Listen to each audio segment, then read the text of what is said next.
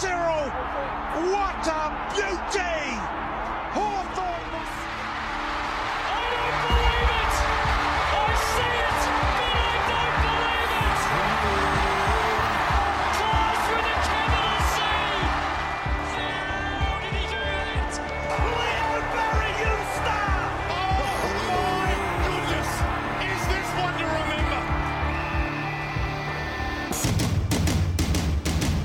G'day, community, and welcome to the Jock Reynolds Supercoach podcast. Uh, it is the 6th of the 3rd we're recording this, so if anything changes in the news between now and when you hear it, uh, not our fault. I'm Lekdog. I'm joined today by the two hosts who can boast the most roast. The first is Patch. How are you? I'm good, Lek Dog. How are you, my beautiful friend? I am present. Damo, how are you? I'm not too bad. I'm not too bad. I'm getting excited. Round one's not that far away, and the practice matches are over, so we've got all the information that we need. Some Wow. people are overreacting, some people are underreacting, some people are reacting the perfect amount, and I guess we will discuss that now. I don't know if we have all the information we need. We certainly have all the information we're going to get. So uh, I would argue I need more.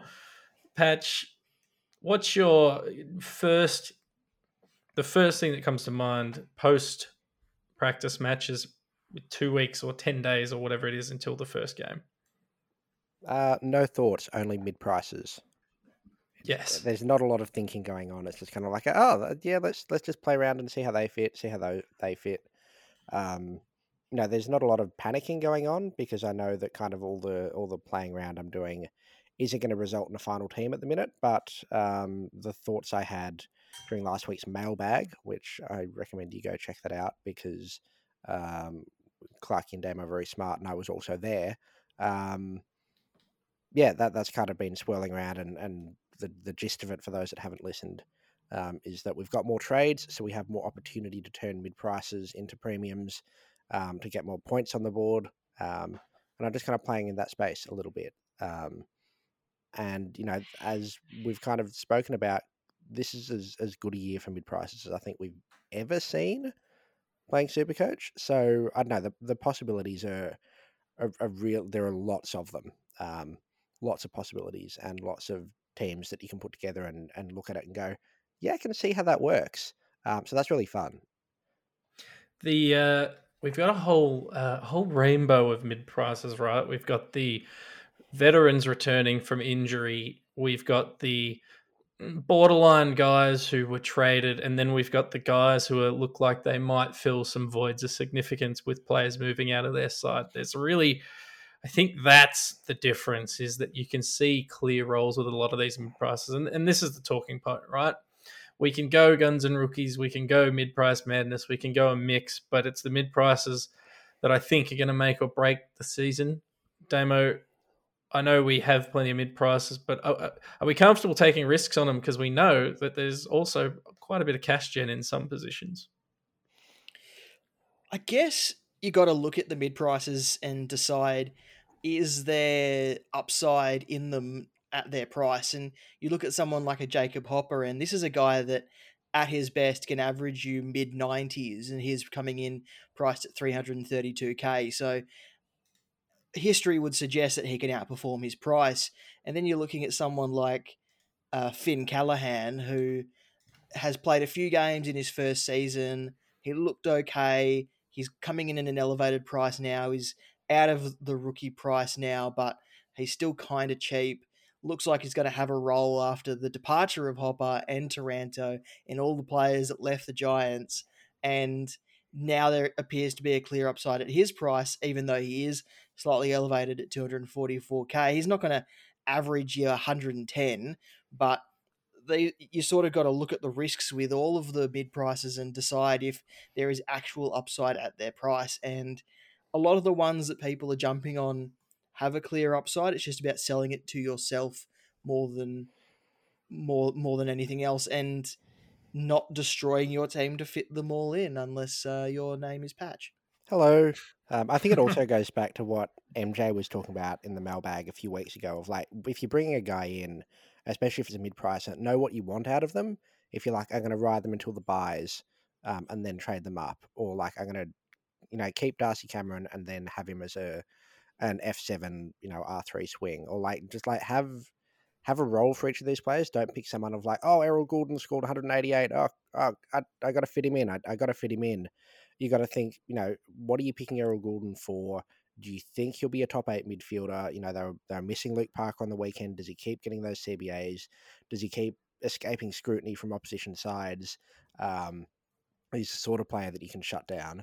Um, you, you've kind of kind of got to look at it critically and just kind of say, oh, you know, if I'm picking Errol Gulden or am I picking Will Day, Finn Callaghan, whatever it is, whoever it is, just think, all right, I'm picking them for this purpose. Once you know, once they've fulfilled that purpose, am I moving them on? Are they, you know, staying for the whole year? If they're staying for the whole year, you know, does it stack up?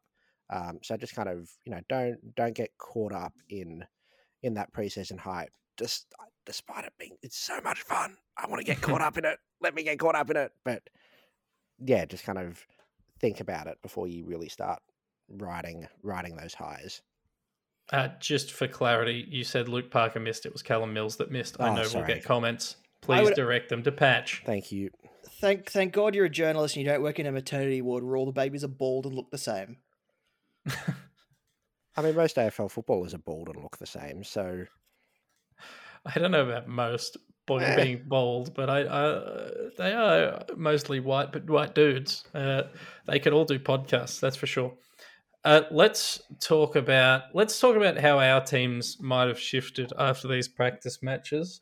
Uh, those who listen to the podcast know I've only actually had two teams to date. I had a team I made in December, and I had a team I made in February, and now I have a third team that I've made in March. And personally, the, the changes I made haven't been all that whole, wholesale. So I'll just quickly go through them. We can dissect a couple of the reasons I want to, well, a couple of these players I'd like to talk about. So for me, I went from uh, having Nick Daicos in my defense at my D2, and now I have Elliot Yeo. And the reason I did that, I went Daicos and Parish to Taranto and Hopper, uh, Taranto and Ward.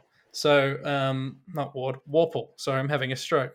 Taranto and Worpel. So basically, I just shifted my defenders into the forward line. Why? Because I wanted to. Um, so wa- was that because there was a, another rookie that popped up in defence you wanted to take advantage of? Was that because you saw Nick Daicos get tagged and went, "Oh no, I can't have any of that"? Um, what was it like? Was it a jumping Um, off Daicos or jumping on Taranto, or yeah, just, just for for the way people are trying to understand that thought process? Yeah, so I went Daicos and Parish, who both got tagged and didn't play well on the weekend, and I ended up bringing uh, in, as I said, Worpel, Taranto, and actually Dylan Moore as well. So I bought in two primos and and shifted some money around and bought in that that other mid pricer. The reason being is more for the upside of the the guys I bought in than the potential downside of the guys I sent out. I haven't been sold on who are going to be the premium top upper echelon defenders this year, and I had Daicos as a relatively safe bet.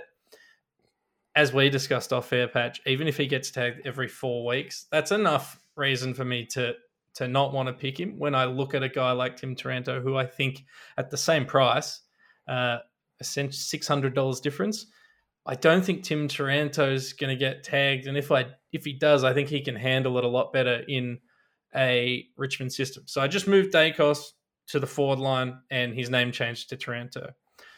Dropping Parish down and bringing in a, a Dylan Moore, who was in my December team. Uh, that the reason for that was a few more cheaper players in the midfield put their hands up. I needed to make room for them. Those players being Finn Callaghan, uh, Cam Mackenzie, Oscar Baker, that ilk of player. So basically, for me, I just had to shift the money I was spending around to fit the rookies in. And as we always talk about, rookies dictate structure. Um, Damo, you've been keeping a reasonably close eye on the rookies. Do you want to talk us through some of the, the players you think are must haves? Because obviously that's kind of, you know, a few more have put their hand up over the weekend and a few more have kind of dropped off a bit. Um, I, I feel like it's a good time to segue into talking about that briefly before we go back to what changes you've made to your side.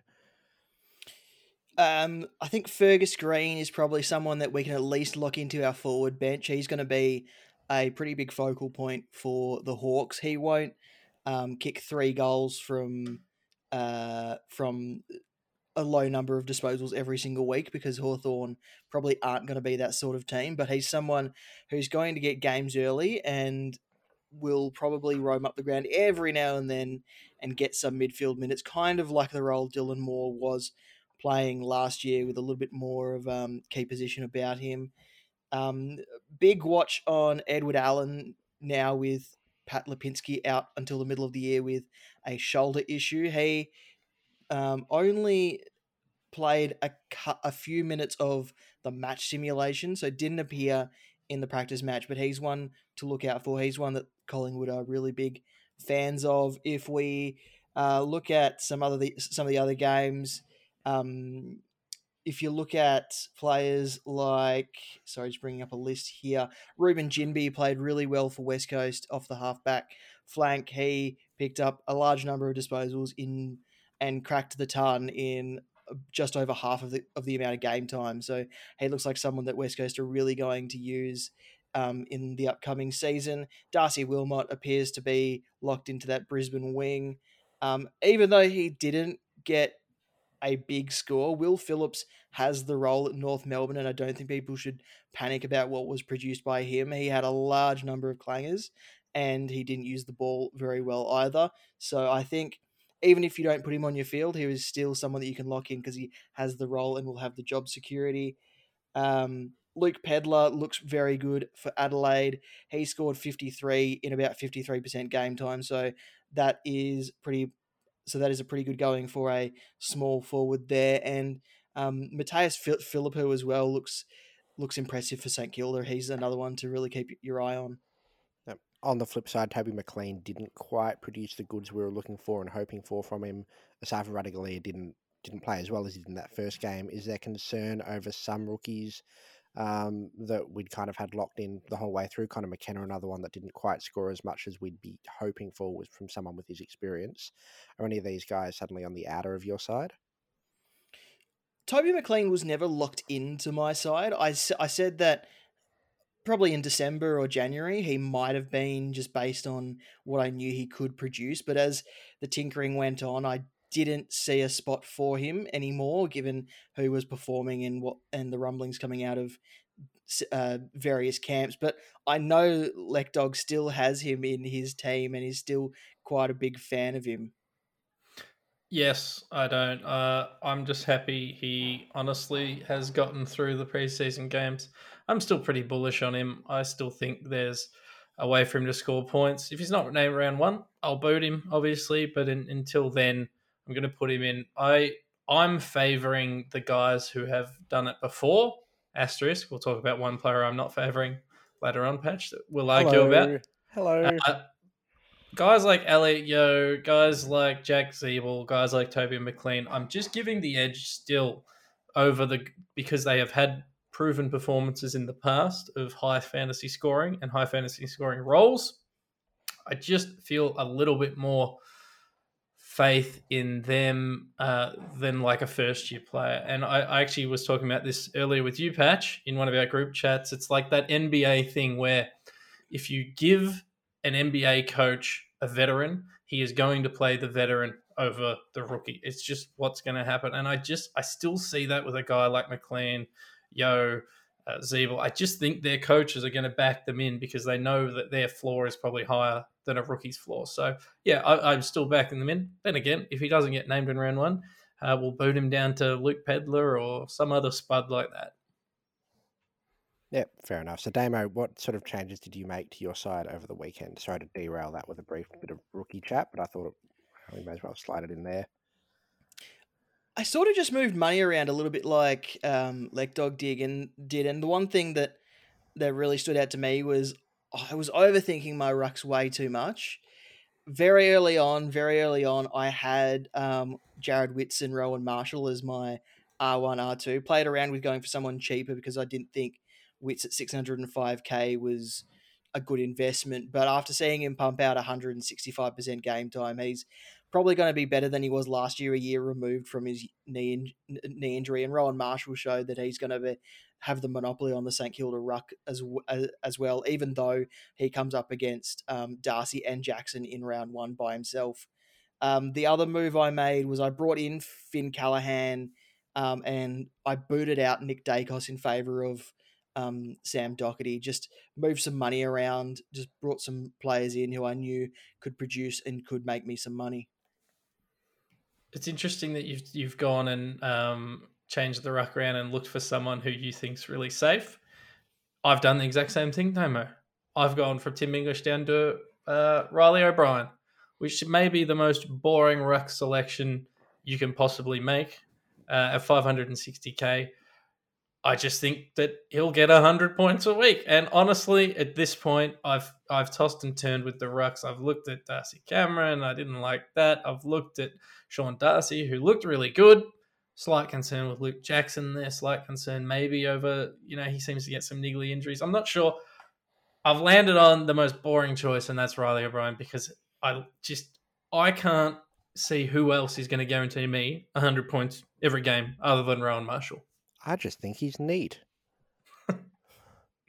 Where are you at in the rucks uh, patch? Um, I am at the point where I really want Jarrod Witts, but I can't afford Jarrod Witts to partner with Rowan Marshall. So I've gone Darcy Cameron at this stage, um, who I'm hoping to either swing forward or if he's if that split with with Cox eventuates to to be detrimental to his scoring, um, then I'll potentially flick him to Jarrod Witts after the buy because uh, Geelong and Gold Coast have the early buy. Um, so at this stage, that's the line I'm looking to upgrade earlier, and then we'll kind of take it from there. I feel like Cameron's a pretty pretty safe choice. I'm not buying into the doom and gloom around Mason Cox playing. I you know and, and really cutting into his time. I think Cox works better as a ruckman. I don't know if if Collingwood's balance works when they've got Cameron and Cox both playing 50-50 in the ruck. I suspect it'll be Dan McStay uh, most of the time, but I, I still think Cameron's good for 95. He's less than 500k. Um, that's kind of where I've landed at the minute. Um, and then we'll look to upgrade reasonably early on and, and swing Darcy Cameron forward. Let's keep talking. Uh, we'll patch. Maybe take us through if there's any changes you've made to your side first. I can't remember what my side looked like before the last week of practice matches because I just kind of kept tinkering and kept tinkering and and yeah, just kind of lent in a bit more to the to the mid price madness just because I, I wanted to see what it looked like, and then I didn't really change it back because it just kind of, it, I don't know, I thought it was neat. Um, so I bought, um, you know, my defense kind of moved around a little bit. Um, Mason Redman went out because what I saw with Andy McGrath in the back line for the Bombers was enough to dissuade me that the Redman certainly won't improve on last year's output, and I, I suspect it'll dip a little bit. Um, so as much as he's my favourite player in the competition, I'm probably not going to be on the Red Dog train to start with this season. Um, I, I, moved a few things around to players that had been in my side a few weeks ago, who I'd kind of moved back out and kind of moved around a bit. Like Finn Callaghan, I'd I'd had quite a while ago and kind of moved him out. Um, Errol Gulden, I had very early on, and I'd moved him out, and I've kind of played around to get him back in. Whether or not he stays is debatable. Um, and I also had uh, Liam Jones in my side a few weeks ago, and then nearly got kicked out of the Jockerners group chat for being like, "Oh, hey, why is no one talking about Liam Jones?" And then everyone shouted at me for ten minutes straight. And then I took him out, and apparently, he can score points. He's, yep, he has done that in games before. I don't think he's a good selection. Uh, I don't know. I'm not the mathematician. Yes, yeah. So 2017 and 2018, he averaged 77.5, 70.5. In 2020, in a shortened quarters or whatever it was, he averaged 72. So he averages around that 65 to 70 mark. I'd say is, is where you're going to protect his project his average at 228k. Is that enough? I don't see him having a career best year this year. I just don't see it. I don't see him so let's give him an average of 70. And I think that's being very generous to him, by the way. Is that enough? I'm not a maths man. I don't know the answer. Is that enough? A- an average of 70 gives him 150k on his current starting price. But when does he get the 150k? It depends how it, it depends what he scores. D- d- d- does he go 30, then 100, then 70, then 25, then 75? Or, d- or does he go 60, 80, 70, 60, 80, 70? Because it, that depends how quickly he makes the money. I see him as this year's version of Paddy McCartin. Not Paddy McCartin came in a little bit cheaper, but I mm. think that they could perform quite quite similarly and take you through to at least the buys. Yeah, I, I'm not expecting Liam Jones to score 101 every week. I, that would be madness. Um, and even you know, fantasy, he's you know his fantasy numbers have traditionally been a lot lower. Still got that to, to 88 um, off the back of 17 kicks, 11 marks, a lot of them intercepts. Um, I, and obviously, they're not going to play North Melbourne every week, who, despite not getting a massive number of inside 50s, still you know didn't have the best delivery inside 50, which let Jones cut it off.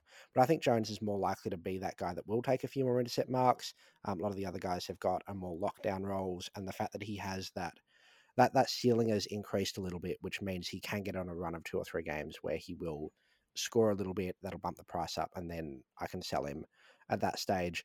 Um, I, I, I just just- think he's his best twenty two. He'll be reasonably consistent. Um, you know, might not be. I, I don't know. I just I just want to. I just. I. I don't. I'm not. I'm not really forming an opinion either way. Uh, I'm open to the idea of having him in my team, and I may end up having him in my team. Here in when he last played, which was I believe 2021. Here's how he started the season: 52, 37, 147, 86, 12, 104, and then a bunch of 60s, 20s, 50s. I don't know if that's good or bad for his price point and what that will do to his scoring, but I just if I have him in my team, I'll feel like I have to have him on field, and if he scores twelve on my field, I, I'll be even more salty with him than I am uh, in real life.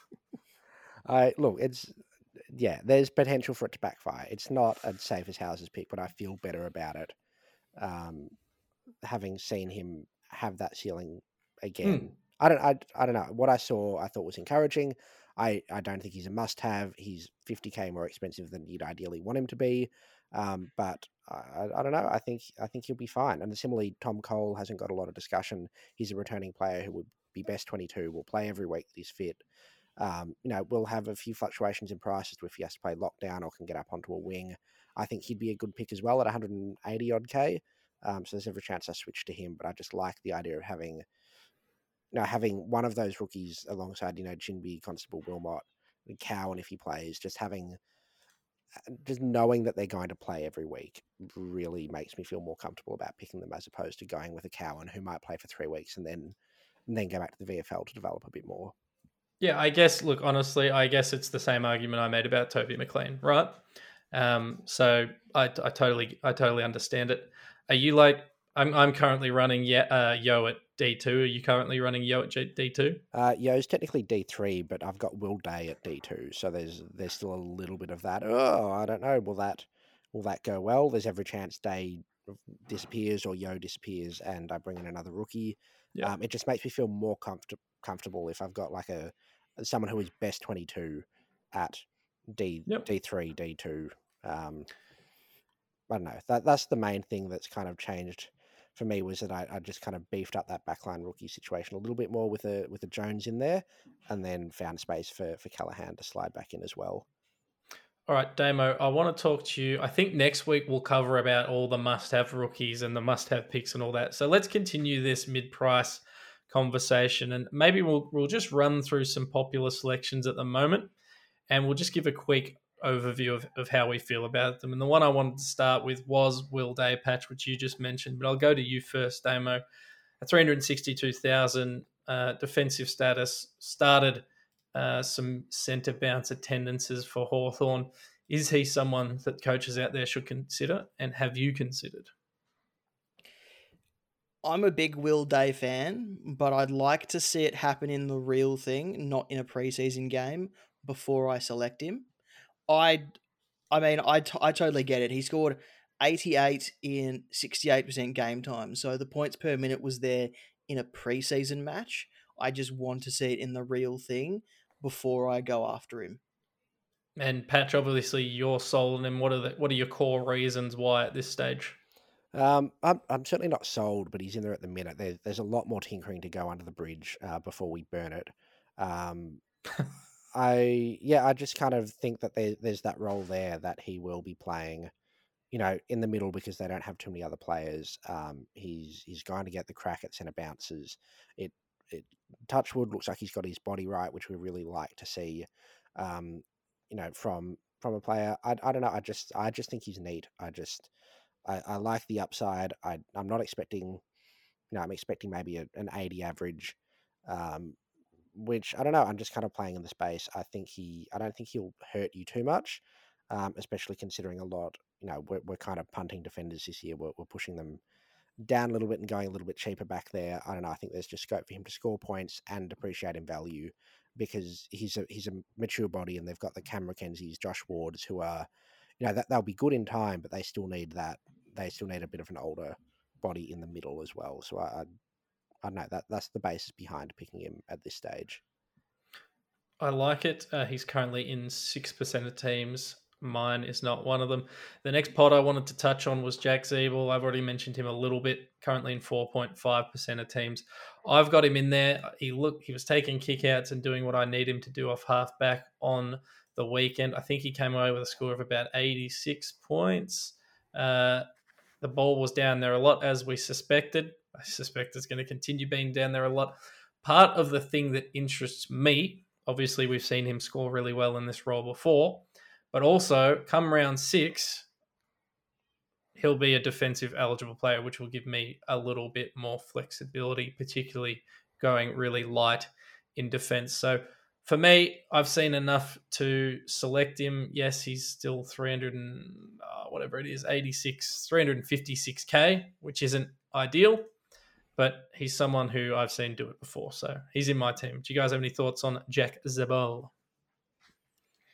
He's not someone that I've ruled out. He's just not someone that fits into my team with its current structure.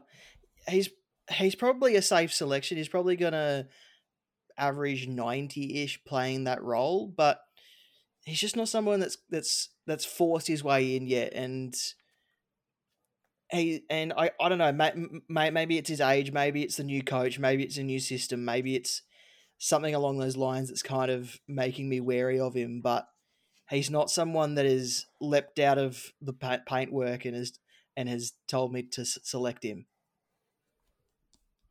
I Patch, you got any comments or? Yeah, just a little bit of concern about when Aaron Hall does come back, even if it's only for a month. That still dents his scoring, I think, as we saw the year he did play really well down back. Hall coming into the side did did hurt his scoring a bit.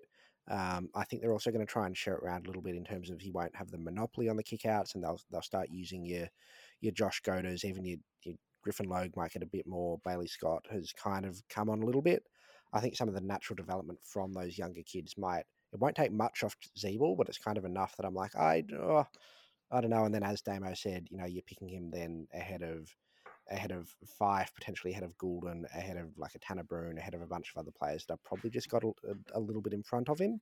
Um, so I just kind of at this stage he's he's not on my list. Um, and you know I'd, I'd then have the question of you know is he a stepping stone or a keeper because he's just that little bit more expensive than you'd like for a stepping stone.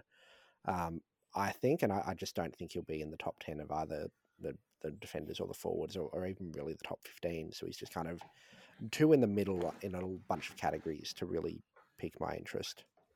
See, I'm I'm the other way. I I think he will have monopoly. I don't think they'll share it around, and you know why? Because I saw Clarko give Ben Stratton games week after week, year after year, because he likes having mature heads and leaders, and like Ziebell could be the he could he could have one kick a game, and I'm telling you, Clarko's still playing him. So I, am not too stressed about Clarko's going to find reasons to get the ball into his hand to give him to keep him in that team. Yes, but at one point Ben Stratton was so cheap we were considering him as a rookie option. Oh so... yeah, Ben Ben Stratton's key super coach stat was pinching blokes. Like I'm not saying at least Jack Ziebell can kick the ball. Uh, Stratton, admittedly, he was captain at the time, so it was a bit hard to drop him. Uh, and I assume I meant to mention this guy before. Ben Cunnington. None of us are on him, right?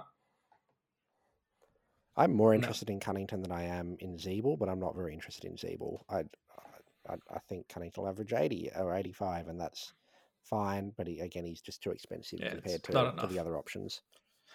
Uh, as we scroll down the list of mid price, I'm just trying to find players that are in lots of teams. Jason Horne-Francis is in 14% of teams. Is anyone buying the hype of the former One ice bathing number one pick, Jason Horn Francis? No. Very good. Will Setterfield. I have this horrendous feeling that if I pick him, he will average two kicks a game. And if I don't pick him, he will be the best mid pricer of the year. Was very good on the weekend for your boys doing, guess what? His natural role. He's not a winger. Patch, you're, you're to have to speak to this guy. I there's a role for him. They've recruited him with an eye on you know getting a bigger body in the midfield, which have been sorely lacking. He's a bigger body midfielder. They're they're giving him first crack, and uh, looks like he's actually going to score. He plays a, a super coach friendly game, contested possessions. Will feed it out to to your Merretts and. Um, you know, your, your other. I'm, I assume we have other footballers um, somewhere in the team that aren't named Zach Merrett or Mason Redman. Um, I, I know he's not someone I've really considered because I normally just don't consider Essendon players. They they already let me down enough each weekend that I don't want to go back a second time for more disappointment. But he, I, I don't know. There, there's the role there. There's the the scoring potential is there. I, I think he's someone I will corrective trade into if need be because I just I, I don't know. I based on what we saw, there's a lot of potential there, and you'd put him ahead of you know mo- most other players in that price bracket, be it a a, a Worpel, a Hopper, or whatever. Because I think there's oh, I don't know. Maybe, maybe the ceiling's a bit higher than than a Hopper, but he might be less consistent. Um, I I don't know. I really don't know. Damo, he had 25 touches. He had, what, six tackles? Six tackles. He was playing inside mid. He's got 119 super coach points. You got any thoughts on him? I've seen people opt for Setterfield instead of Hopper, and I've seen people when they're doing a coin flip on a 50-50 say that they are going for Hopper because he's in more teams and appears to be the safer selection because if it doesn't work there's a lot of teams that'll have to deal with it. I'm still not sure either way. I'm I don't think I was sold on Hopper to begin with and I saw nothing in the game on the weekend to sell me on Hopper, and I'm not sold on Setterfield, and I saw nothing in this game to to to sell me on Setterfield either. Sorry, But- just, a, just a live update quickly. I've just swapped Hopper for Setterfield. Setterfield, he's never done it before. In the shortened season, he averaged 89.7, which was really good. Uh, 62, 58, 60, and 45 were his other averages across his career in no particular order. Don't know why I did it in that order. Um, he hasn't done it before. There was a period where Carlton fans were like, "This guy's the next Cooter," and um, and maybe maybe maybe he is, maybe he was. I just I it's a tough one. He's had the, from what we've seen in 2023, he should be a lock in everyone's team. But I can't help but look at that history or the lack thereof of Premier fantasy output. Even when Carlton were terrible and couldn't get, couldn't like find a midfielder to play. Um, in fact, we lost a game to GWS where they only had 16 players on field once. Like that's how bad we were, and we still couldn't find a way to make Will Setterfield score well. But- That's my biggest concern To play that the eh? history, which is like a J, a J.R. Tolkien novel versus my notepad over here, which is the 2023 form. I mean, to to play devil's avocado, Carlton still didn't give him the role, even when there was no one around. The team was terrible. Like they still didn't put him in the inside. They still were like, no, you're a winger, play on the wing. So that that that's changed, I think. But I, you know, expect him to average 110 is nonsense and fantasy, and it and it won't happen. Um, but I, yeah, I don't know. I, I to be honest with you, didn't realize he'd scored 119, and oh, oh, just to finish what I was saying, the reason I'm going for Hopper over Setterfield is because Hopper has done it before. If Setterfield was dual position, had forward eligibility or defense eligibility, then maybe I might favour him over a Hopper. But the only but I'm going with Hopper over Setterfield because Hopper's done it before. Setterfield might might, might impress me early on and make me make some corrective trades to him, but like you said, he hasn't done it before. Will he do it consistently now? I that will be something I ponder over the next ten days. Elliot Yeo's in fifty percent of teams, gentlemen. He's in my team. I assume he's in both your teams. He wasn't amazing, Damo. You watched the West Coast game. He wasn't amazing. He kind of went in second gear, and if we remember twelve months ago, when West Coast played their preseason match, they had about six injuries. Probably about five of them were season-ending. One of them, and and and Yeo was still coming back from that groin injury where he barely had had a preseason, so he was in and out of the team. He was aggravating it. He he really wasn't fit, but he's had a full preseason. It looks like his power's back. When he was around the ball, he he actually did some pretty good things with it, but he wasn't running from contest to contest. He wasn't you know exerting himself to be a part of this preseason match and to change the way the preseason match was flowing. But I think that will change when the season begins, and I think that he's a safer selection. His teammate Dom Sheed though looked completely lost, and I don't yeah. think that he's a selection that we can rely on now. He came out of my side. Uh, I was hoping his consistent averaging of eighty in the past would get him through, but you're right. He just didn't look good. Patch, any thoughts on Yeo or uh, Dom Sheed? Uh, nothing different to what you two beautiful humans have just said. And the hot man, we've already touched on him, Jacob Hopper. Uh, I mean, again, I'm not in love with the selection. I'm a bit like you, Damo. I'm not in love with the selection. At no point have I been in love with the selection, but he's in 46% of teams. And he still, I don't, I don't, really know how, but he still managed to come out and score 93 points. So in the preseason game. And I think he's just going to do that. I think he's just going to get like 90 points every week. And I don't necessarily feel great about selecting him, but I think to go against the grain on this one is going to be potentially painful. Or it could be like the thing that sets you apart for two weeks before everyone switches from Hopper to Setterfield or to Worpel or to whoever it is that that does break out. He feels like such a like it's a safe selection, which like if if you want to feel warm and comfortable and safe and wrapped up in a nice little blanket, then yeah, he's the guy for you. But also like, oh, it's so boring. I haven't wanted to pick him all preseason, and I don't want to pick him now. And he's he's gonna be good. He'll be fine. He'll do the thing we expected him to do based on what we saw. But oh, come on, like live a little. I don't know. Damo is having 90 points on field a good thing. Yeah, and if we can rely on it, ev- and if we can rely on it every, every, every single week, then um, it's uh, it's he he he, he kind of put, puts himself in your team a little bit. Yeah, I think he's one we just need to pick. And uh, if we if we really think Will Setterfield in the first two weeks is going to outscore him by enough points for it to truly matter, then go with Will Setterfield. But personally, I'm happy to go Hopper and go. You know what, Will? I throw the gauntlet down. Outscore Jacob Hopper in the first two weeks. You're both a boring bunch of biddies. There, I said it. I'll tell you, Nat mid, five. I'll, t- I'll tell you, wanna- I'll t- tell you mid pricer, and you just mentioned his name. After seeing Nat Fyfe live on Thursday night, I'm finding hard to justify not picking him now. We've all seen what he- we've all seen what he can do at a centre bounce. He rips the ball out. He charges forward. He's very good in the contested situations.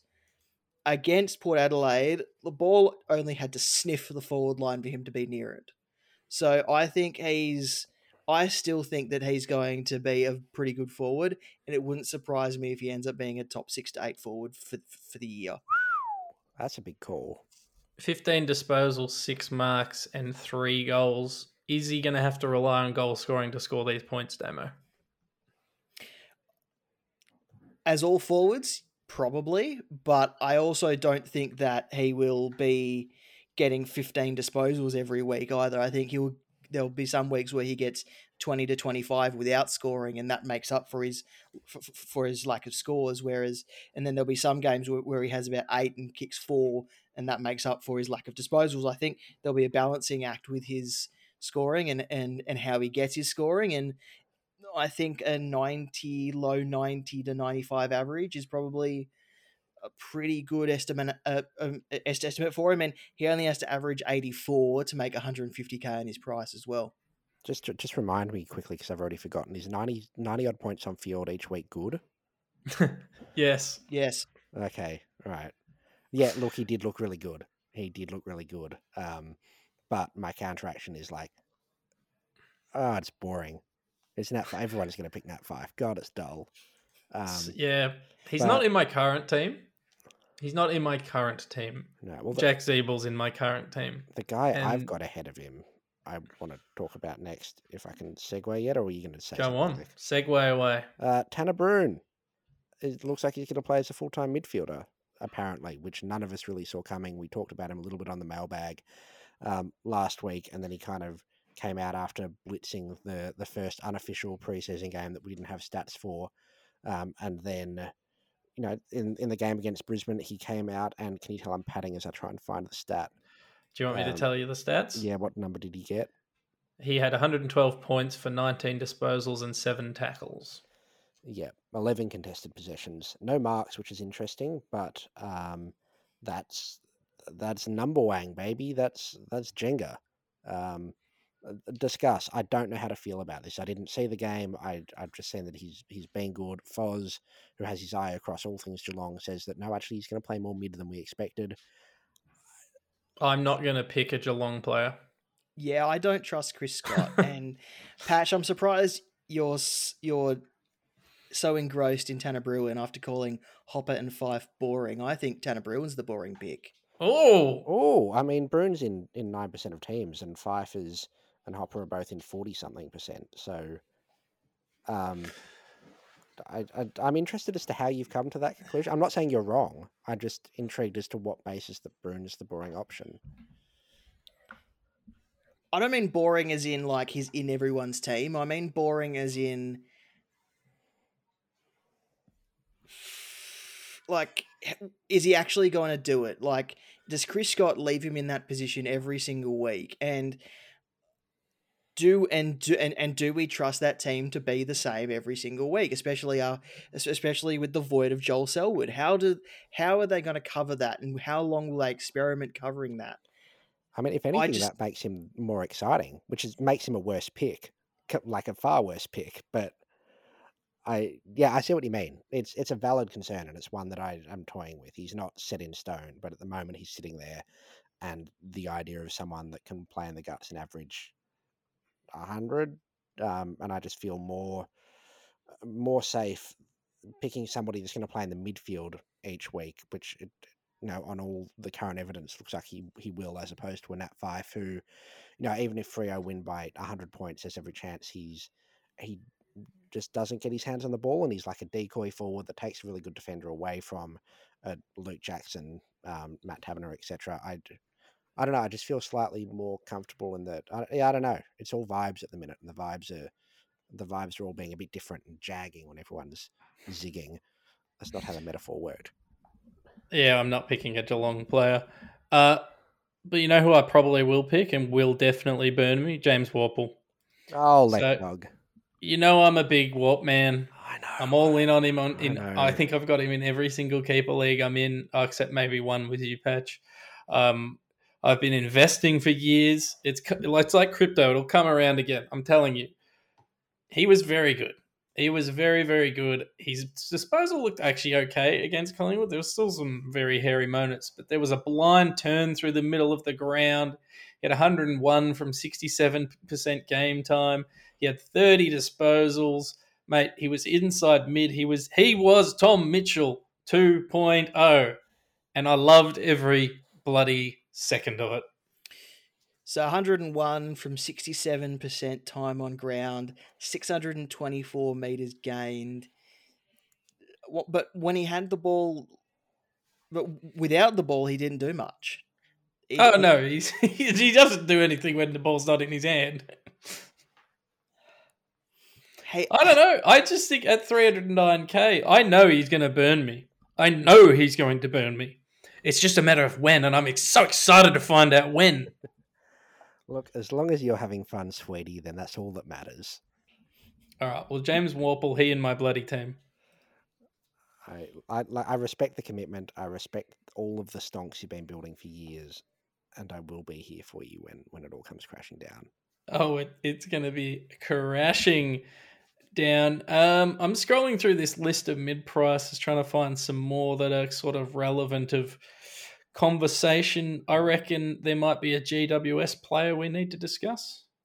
Yeah, yeah. Finn Callaghan was quite good on the weekend. Um, 244k, so a bit cheaper than all of these other options we've been talking about. Is now up to 14.1% of teams after being at about 4% before the practice game. Um, he was in my team a little while ago, and I kind of moved stuff around to to bring him back in. Um, so I've now got Hopper and well now Setterfield and um, and Callaghan. And I yeah I don't know. I just think he'll be he'll be reasonably consistent. He's not going to average 110, obviously. Um, coming off the wing a fair bit. I think he'll see a bit of the ball. They really rate him. They really like him. He's just signed a massive extension, which I don't know makes me feel better about picking him as confirmation bias, and I'm going to ride that confirmation bias all the way to the bank. Um, but yeah, he'll you get rid of him at the bias. He's not a keeper. He's going to fade, but I think he'll be quite good. Damo, can you pick Finn Callaghan and Sam Flanders? No, it's one or the other. And I was talking to uh, Tim Mitchell about this, and I said the Giants probably had a f- fairly full strength team, whereas Gold Coast were missing Touk Miller. And so, who comes out of that that that center bounce mix and takes Sam Flanders' role, or where does Sam Flanders go once that player moves into Sam Flanders' role? So, I think Finn Callaghan is safer than Sam Flanders. Sam Flanders is going to play in a forward pocket. I'm I'm telling you now. I am telling you now. I want every single person out there listening who is going to compete with me to pick Sam Flanders because he is going to be terrible. I've said it once. I've said it twice. I've said it a thousand times. Draft doctors, I'm coming for you. I'm coming for you because Sam Flanders is garbage, and this was a garbage performance. Even though he had 30 disposals, it was very good. Garbage, you reckon? Wow, He's garbage. Wow, He's I- no I- Finn Callaghan. He wishes he was Finn Callaghan. He's not fit to sniff Finn Callaghan's farts. Um, I'm with you. I don't think he'll be he'll be anywhere near it. Um, I think he'll play more of a, a half forward. I think he'll be up the Yeah. ground a little bit with bursts, but I actually Yeah. have nothing against him. I actually think he could be a good midfielder. I just don't think he's going to be a midfielder. uh, yeah, he won't get the role. Um, it looks like they're they're quite liking Alex Davies in there as well, and it's just they've got too many mouths to feed. I, I don't see it. Um, All right, gentlemen, if you've got any other players to discuss, now's the time. I want to throw one last question at you before we wrap up, if you have no one else to discuss. Um, I quite like Jayden Hunt. I'm not going to pick him. I don't think anyone should pick him. I just think he's neat. Um, and you know, full credit to the 1.6 percent of teams that do have him. Um, yeah, I, I don't know. I think he'll he's got a role there. It'll be kind of nice. He'll make a bunch of cash. Won't be better than most other options. And uh, Nick Martin is also kind of interesting, although won't again won't score as enough points to make him worth it over all of the people we've spoken about already. All right, in your current team, gentlemen, this is a three part question for each of you. Who is someone that locked themselves into your team further that was already in there? Who is someone that you've added that you didn't have in your team? And who is someone that everyone is jumping on and you are fading? I'll go first to give you a moment to think about it. Uh, Bailey Dale was in my side as my D1. He remains in my side as my D1. I liked his game. Dylan Moore comes back into my team after his massive 70 points off like 40% game time or whatever it actually was. Uh, he looked really good. And maybe him coming out of the game boosted Worpel a bit. I don't know. But Moore looked good, came into my side. And the player that haven't, I have not jumped on, and everyone else is jumping on, is Errol Gulden. And I've got nothing against him, and I think he's an awesome pick. I just don't think I can pick him over a Dunkley, a Moore, a Rozee, a Taranto. I just don't think he is going to be as consistent as the four I've mentioned there. No, I think that's very fair. Can, can we briefly chat about Errol Gulden as somebody that kind of slides towards the top end of that mid-price scale? Obviously, he scored what was apparently the the biggest score ever in a preseason game. Um, Uh, it wasn't the biggest ever, but it was close. It was close. So my my apologies, but he Oh, I, might, I mean, uh, he might have got scaled up. I, don't know. 188 is a big number, and It there's, there's certainly no no suggestion he'll do that every week. But the the ceiling is there, and I wasn't able to watch the game, but but when people say it was Petracca like, that's kind of that perks the ears up. Um, do we do we think he would be somebody that that he certainly could be a top ten forward? Will Oh, he be a top ten forward this year? Uh, the question is for more for me: Is he going to be better than Dunkley, Moore, Rozee Taranto, etc.? Because guys like you know, we we might see Bontempelli get forward status again. We might see Max Gawn, who kicked three goals on the weekend, get forward status. So I think he could be a top ten right now, on based on the forwards that we have. Yeah, for sure, top ten forward. Will he end there? Not 100 percent sure. Will he run out this full season? I think he's a really good player and he's one that's tempted me, but I just, I don't know. And maybe I'm biased because Paddy Dow was tagging him in quotation marks and he got 45 disposals. But uh, yeah, I just, I like, I, I'm, and I'm not saying he's a bad selection. I'm just saying I can't justify him over the, those four big forwards at this stage. Damo, what are your thoughts? I like him, but for all the reasons that Lekdog ha- hasn't got him is probably why I haven't got him. I just don't see him outperforming those top four or five forwards that most people have in their teams. And you could go five, six deep and have him on field and be really happy. But I just think more options may present themselves as the season progresses. So, uh, uh, Patch, we'll go to you first. Someone you that locked further locked into your team, someone you added to your team, and someone that you're fading. Well, the player I added was actually Errol Gulden. I, I briefly mentioned it before. Um, I just, I, I, don't know, I like the upside. Um, he's a bit cheaper than the other ones, um, which I think kind of helps if you, especially if you're trying to to wrangle a rookie up a little bit. Um, it gives you 50k on a on a more. yeah, which is potentially quite big, and potentially, you know, is the difference between, you know, a, a, a Will Phillips or a, a Chincotta, um, which, you know, it's bad example, but you know, it, it gives you a bit more flexibility in some of those rookie prices. I think the upside is really there.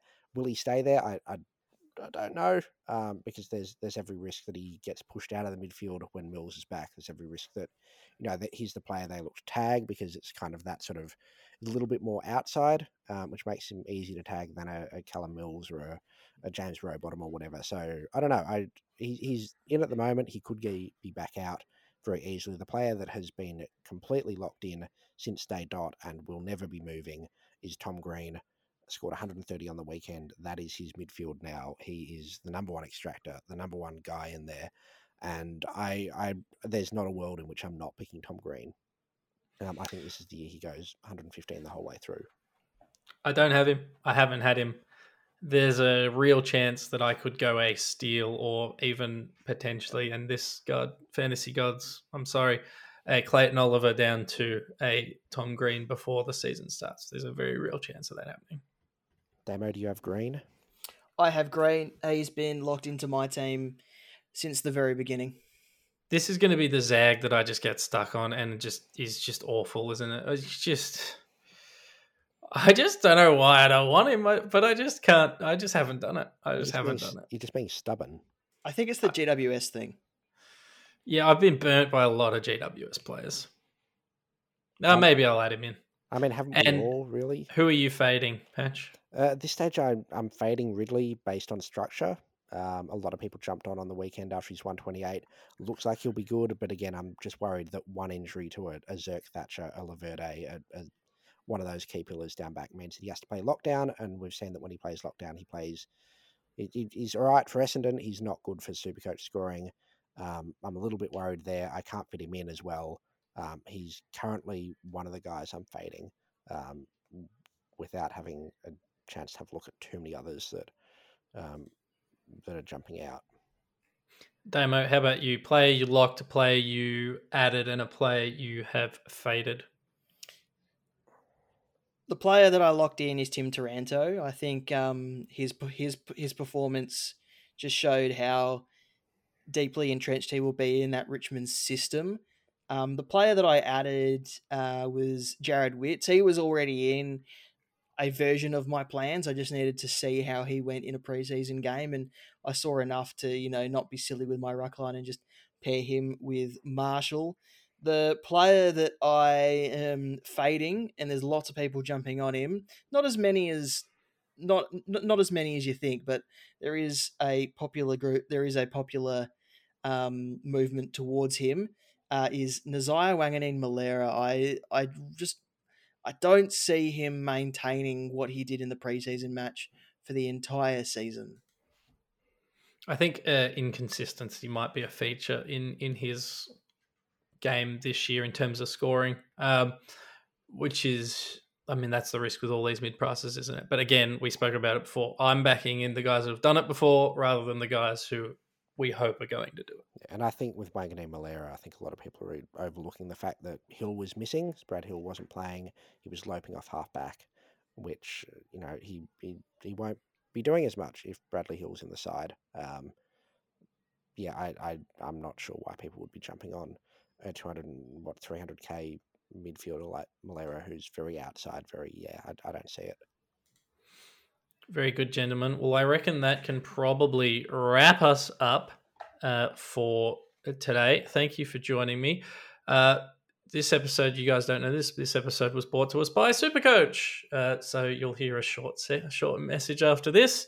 Uh, make sure you sign up if you haven't. Make sure you uh, add me as an expert if you want some free wins and join the Jock Reynolds Supercoach group, which I probably should have looked at the code before I started speaking. Nine nine zero three six zero.